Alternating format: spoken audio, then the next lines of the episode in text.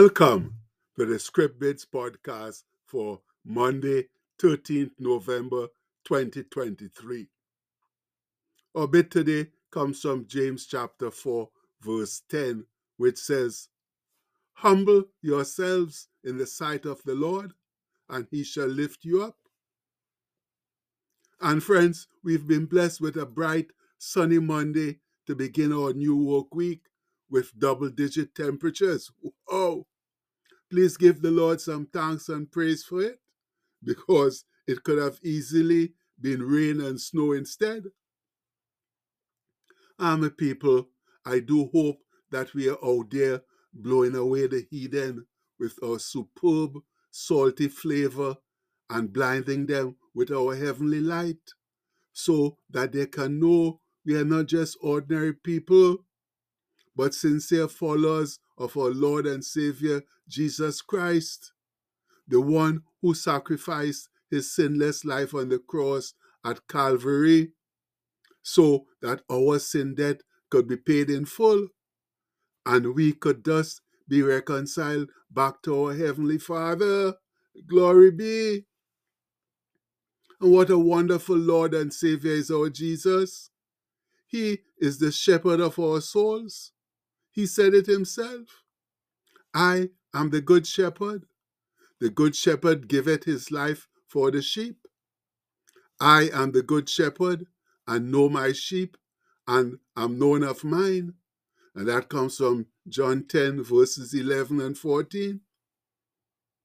And not only is Jesus our good shepherd, but he's also the way, the truth, and the life and no man comes to the Father but through him. And we know that comes from John 14 6. Jesus has the best way for us to live this earthly life. In other words, He's our everything, and we are nothing without Him. Listeners, He tells it loud and clear when He says, Abide in me, and I in you. As the branch cannot bear fruit of itself, except it abide in the vine. No more can ye, except ye abide in me. I am the vine, ye are the branches. He that abideth in me, and I in him, the same bringeth forth much fruit. For without me ye can do nothing. And that's John 5, sorry, John 15, 4 to 5. Mama Mia, what a powerful, all encompassing statement. Without Jesus, we can't do much of anything. No. And that's the gospel truth. For the universe and all there is belongs to Him. He created it for His pleasure. But David said it thus in Psalm 24 The earth is the Lord's, and the fullness thereof, the world, and they that dwell therein. For He had founded it founded it upon the seas and established it upon the floods or rivers. And that's Psalm 24 1 to 2. And likewise, friends, the Lord created us in his own spiritual image to honor and glorify him. He breathed the breath of life into each human being he created and can just as summarily take it away. And we had better learn to respect that little piece of info, yes? For it's why when the Grim Reaper appears to take us home, we are helpless to say no. Furthermore, since the earth and everything in it belongs to the Lord, that means it's also the Lord who allows us to get wealth and live the good and comfortable life. As Moses reminded the Hebrew children so long ago on their way to the promised land. But thou shalt remember the Lord thy God, for it is he that giveth thee power to get wealth. And that comes from Deuteronomy 8 In fact, my faithful brethren, it's the Lord who gives us power to get or do anything whatsoever. And physical wealth and abundance is one of God's great blessings for those who are obedient and follow his divine will. And since God did not want us to be merely robots, He gave us what we call free choice, the ability to do as we please. However, that free choice does come with serious repercussions if we don't do His will. He gave us the free choice, expecting that we'd be wise enough to use it to follow Him, not the evil Satan, like so many of us are doing. And that's why the sin and evil in this world are eating us up and spitting us out like wood chips from a wood factory. We cannot control the evildoers and their evil deeds by our own efforts. No, we need the health and strength and the complete wherewithal of Christ Jesus to do it.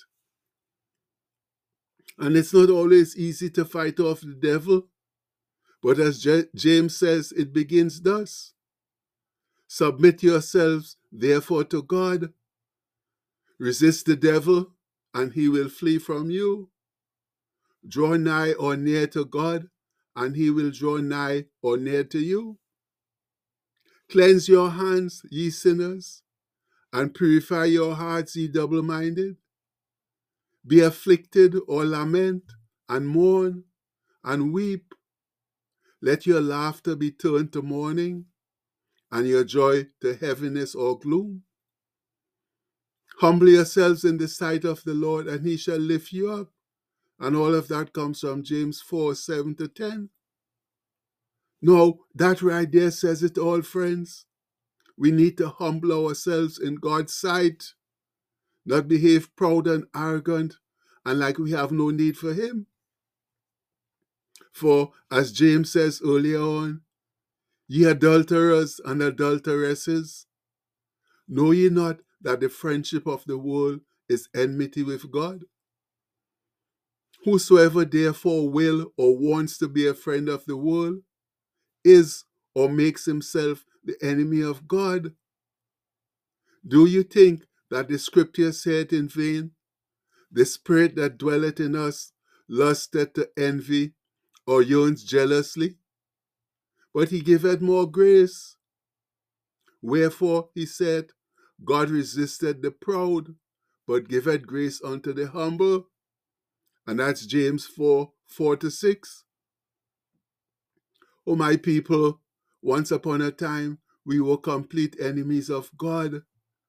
But when the time was right, he sent Jesus to die for us so that we could become his children once again. And now we have the choice the option of being a child of God or one of Satan. And it only makes complete sense to choose the best option that of being a son of God. For the other option only leads to hellfire and damnation. But that calls for humbling ourselves before Him. So let's do that right now. now. Let's approach the throne of grace through a Monday morning battle hymn, asking for divine help. All together now. Our Father, who art in heaven, we, your humble servants, praise your holy name and thank you this Monday morning for life and strong faith in Christ, despite the mass confusion in our world. Heavenly Father, you are the only one with the power to solve our many problems. And yes, we have all sinned and seriously disobeyed your word. But you are a merciful, forgiving, and gracious God who has faithfully promised to hear and answer our prayers when we humble ourselves, pray, and sincerely seek your face. So we come to you now with sincere repentance in our hearts, pleading for wise guidance and direction to alleviate our problems. Oh Father, please ease the pain of the many suffering from negative situations. Show them your awesome grace and mercy, and faithfully keep your promise to prosper us if we turn from our evil ways. Please show this evil world that you are indeed Jehovah Rapha, the God who heals. And we pray this in the holy and blessed name of your Son, our Lord and Savior Jesus Christ. Amen. And again we say, Amen. And now, friends, if we've truly learned our lesson, then we'll turn from our evil ways and humble ourselves before Almighty God. That's the only thing that makes any sense in this world. Much love. And the postscript for today says, The Lord hates the haughty, they are an abomination unto him. And you can find that in Proverbs 6:17. Yes, friends. There's nothing that the Lord hates like the haughty, arrogant people because they feel they don't have any need for him. So please, we all know better than that. We know we can't do anything without God. So let's wake up and come together and live right now. Live for Jesus the way we ought to. And we pray it all in his strong and mighty name. Amen. Please have a blessed day, my people. Much love.